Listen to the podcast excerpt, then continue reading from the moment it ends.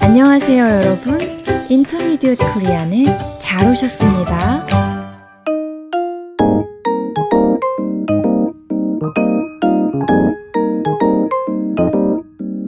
안녕하세요, 여러분. 유쌤입니다. 안녕하세요, 민쌤입니다. 민 선생님, 오늘 유난히 얼굴이 밝아 보이시네요. 그런가요? 사실은 기분 좋은 일이 있거든요. 아, 그래요? 무슨 일인데요? 우리 팟캐스트 청취자 중 한 분이 이메일을 보내오셨어요. 와, 정말요? 반가운 소식이네요. 그렇지요? 이메일을 보내주신 분은 앤드류 씨인데 한국에서 영어를 가르치고 있는 캐나다 분이래요. 그래요? 앤드류 씨, 이메일 보내주셔서 고맙습니다. 그런데 어떤 내용을 보내주셨어요? 먼저는 우리 팟캐스트를 만나게 되어서 반갑다는 인사를 전해주었고요. 본인이 즐겨보는 TV 프로그램이 있는데 그 제목에 대해서 질문해 오셨어요. 무슨 프로그램인데요? 놀면 뭐하니? 라는 예능 프로그램이에요. 아, 유재석 씨가 진행하는 프로그램이지요? 유 선생님도 아시는군요. 네, 한두 번 본 적이 있어요. 한국에서 아주 인기가 많은 프로라고 알고 있어요. 그렇군요. 그런데 앤드류 씨의 질문은 뭔가요?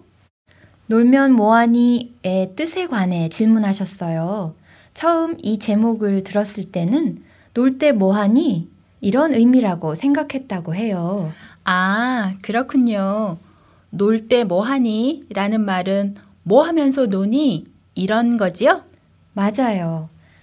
한국어를 배우는 분들 입장에서는 충분히 그렇게 생각할 수 있을 것 같아요.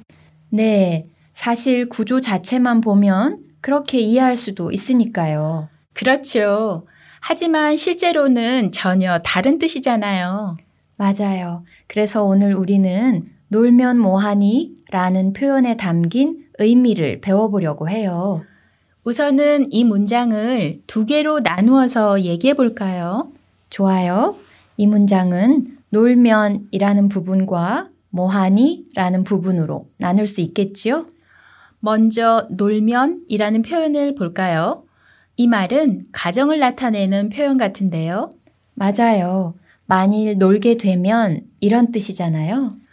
이 표현은 별로 어렵지 않지요? 여러분이 이 표현에 대해 더 알고 싶다면 저희가 나중에 이 표현을 따로 준비해 볼게요. 그럼 오늘은 놀면 다음에 나오는 뭐하니? 라는 표현에 초점을 맞춰볼까요? 네. 사실 뭐하니? 라는 표현은 어떤 행동을 하니? 라는 질문이지요. 맞아요. 친구에게 전화를 걸어서 지금 뭐하니? 라고 물을 수 있잖아요. 그렇죠. 그럴 때 친구가 영화 봐 아니면 밥 먹어 이런 식으로 대답하고요. 맞아요. 상대가 뭐를 하는지 알고 싶을 때 던지는 질문이니까요.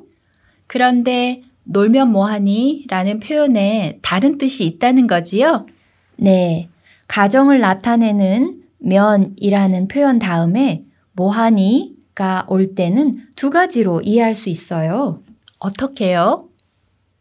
먼저 유 선생님이 예를 든 것처럼 무슨 행동을 하는지 답을 요구하는 질문으로 볼 수 있어요. 그럴 때는 무슨 행동을 하는지 대답하면 되겠네요. 그렇지요. 예를 들어볼까요? 서울에 가면 뭐하니? 라고 했을 때 친척을 만나요. 혹은 케이팝 콘서트에 가요. 라고 답할 수 있잖아요. 맞아요. 이번에는 놀면이라는 표현을 써서 예를 들어볼까요? 친구들하고 놀면 뭐하니? 라고 물었을 때 비디오 게임을 해요. 라고 대답할 수 있지요. 맞아요. 앤드류 씨가 이해한 것처럼요. 그런데 이 표현이 질문이 아닐 수도 있다는 말씀이시죠? 네. 말하는 사람의 부정적인 의견을 얘기할 때 이 표현을 쓰기도 해요. 부정적인 의견이라면 뭐 못한다 그런 말인가요? 네. 다른 말로 쉽게 얘기하면 소용이 없다 라는 뜻이에요. 그럼 놀면 뭐하니? 라는 말은 놀면 소용없다 라는 뜻이 되네요. 맞아요. 그럼 다른 예를 좀 들어볼까요? 좋아요. 쉬운 동사로 해볼까요? 가다, 가면, 가면 뭐하니? 가도 소용이 없다는 뜻이네요. 네, 문장으로 해볼게요. 서울에 가면 뭐하니? 서울에 가도 소용이 없다는 거예요. 그 이유는 나와 있지 않지만 상상해 볼 수는 있겠지요? 네, 보통은 그 말을 한 사람이 이유를 얘기해요. 아, 예를 들어서 서울에 가면 뭐하니? 아는 사람도 없는데. 이런 식으로요? 네, 맞아요. 다른 예를 들어볼까요? 찍다, 찍으면, 찍으면 뭐하니? 문장으로 해볼게요. 영화를 찍으면 뭐하니? 영화를 찍어도 소용이 없다는 거지요. 네, 이유를 덧붙이면 더 자연스럽겠지요? 영화를 찍으면 뭐하니? 보여줄 수도 없잖아. 이런 식으로요? 잘하셨어요. 여러분, 이제 면이라는 표현 다음에 뭐하니가 올 때 두 가지로 이해할 수 있다는 것 아셨지요? 그런데 여러분, 이 둘을 어떻게 구별하는지 궁금하지요? 네, 그럴 것 같아요. 그건 문맥이나 상황을 보시면 돼요. 아, 그 말을 하는 사람이 정말 알고 싶어서 묻는지 아니면 소용이 없다는 뜻으로 말하는지 봐야 하는군요. 그렇지요. 놀면 뭐하니? 라는 제목에는 문맥이나 상황이 나와 있지 않아서 조금 어려웠을 것 같아요. 네. 대답을 요구하는 질문으로 볼 수도 있고, 놀면 소용없다는 뜻으로 볼 수도 있으니까요. 맞아요. 그런데 제가 알아보니까 유재석 씨가 평소 스케줄 없는 날 놀면 뭐하니? 라는 말을 종종 했나 봐요. 그래서 유재석 씨에게 카메라를 맡기면서 이 프로가 만들어졌다고 하네요. 그렇군요. 놀면 소용없으니까 뭐라도 하자. 이런 배경이 깔려 있는 거네요. 그렇지요.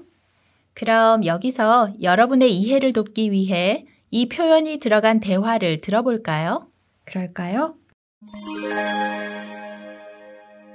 수영 씨, 혹시 운전면허 있어요? 네, 있어요. 하지만 면허 있으면 뭐 해요? 운전할 기회가 없는걸요? 그래요? 면허 따고 운전 안 해봤어요? 네, 한 번도 안 해봤어요. 차가 없거든요. 지호 씨가 수영 씨에게 운전 면허가 있냐고 묻습니다. 그러자 수영 씨가 있다고 답하면서 면허 있으면 뭐 해요? 라는 표현을 쓰네요. 면허가 있어도 소용이 없다는 거지요? 네. 그러면서 차가 없어서 운전할 기회가 없기 때문이라고 그 이유를 설명합니다. 그럼 다음 대화를 들어볼까요? 지호 씨, 어디 가요? 헬스장에 가요. 친구들이랑 같이 운동하기로 했거든요. 그래요? 친구들하고 운동할 수 있어서 좋겠네요. 운동하면 뭐해요? 살이 안 빠지는 걸요. 왜 살이 안 빠져요? 사실은 거의 매일 밤 프로젝트 준비한다고 야식을 엄청 먹거든요. 야식요? 주로 뭐 먹는데요? 치맥이랑 보쌈이요. 헐, 지호 씨가 친구들하고 헬스장에서 운동한다고 하니까 수영 씨가 부러워합니다. 그러자 지호 씨가 운동하면 뭐해요? 라는 표현을 쓰네요. 운동해도 소용이 없다는 얘기지요? 네. 그러면서 살이 안 빠지기 때문이라고 그 이유를 설명하네요. 하지만 살이 안 빠지는 진짜 이유는 따로 있었지요. 네. 밤에 치맥이랑 보쌈을 간식으로 먹기 때문이었어요. 치킨, 맥주, 보쌈. 완전 칼로리가 많은 음식들이잖아요. 그러게 말이에요. 지호 씨는 야식을 좀 줄여야 할 것 같지요? 네. 청취자 여러분, 오늘 우리는 놀면 뭐하니? 라는 표현에 대해 배워봤어요. 놀면 뭐 뭐하니? 라는 표현은 답을 요구하는 질문일 때가 있고요.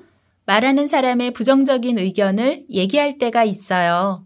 답을 요구할 때는 어떤 행동을 하는지 대답하면 되고요. 부정적인 의견을 나타낼 때는 소용없다는 뜻으로 이해하면 돼요. 좋은 질문 보내주신 앤드류 씨에게 다시 한번 감사드립니다. 여러분, 한국어에 대해 혹은 한국에 대해 질문이나 의견 있으면 언제든 보내주세요. 질문이나 의견을 혼자 갖고 있으면 뭐예요? 소용이 없지요. 나눠야 서로에게 유익하잖아요. 맞아요. 저희 연락처는 알고 계시지요? for intermediate korean at gmail.com 으로 보내주시면 돼요. 여기서 for는 영어가 아니라 숫자 4예요.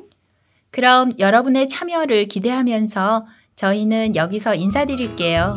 안녕히 계세요. 안녕히 계세요.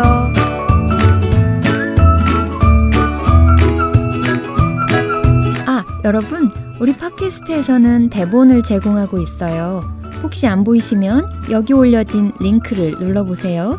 그리고 질문이나 의견은 for intermediate korean at gmail.com 으로 보내주세요. 여러분의 응원이 큰 힘이 됩니다.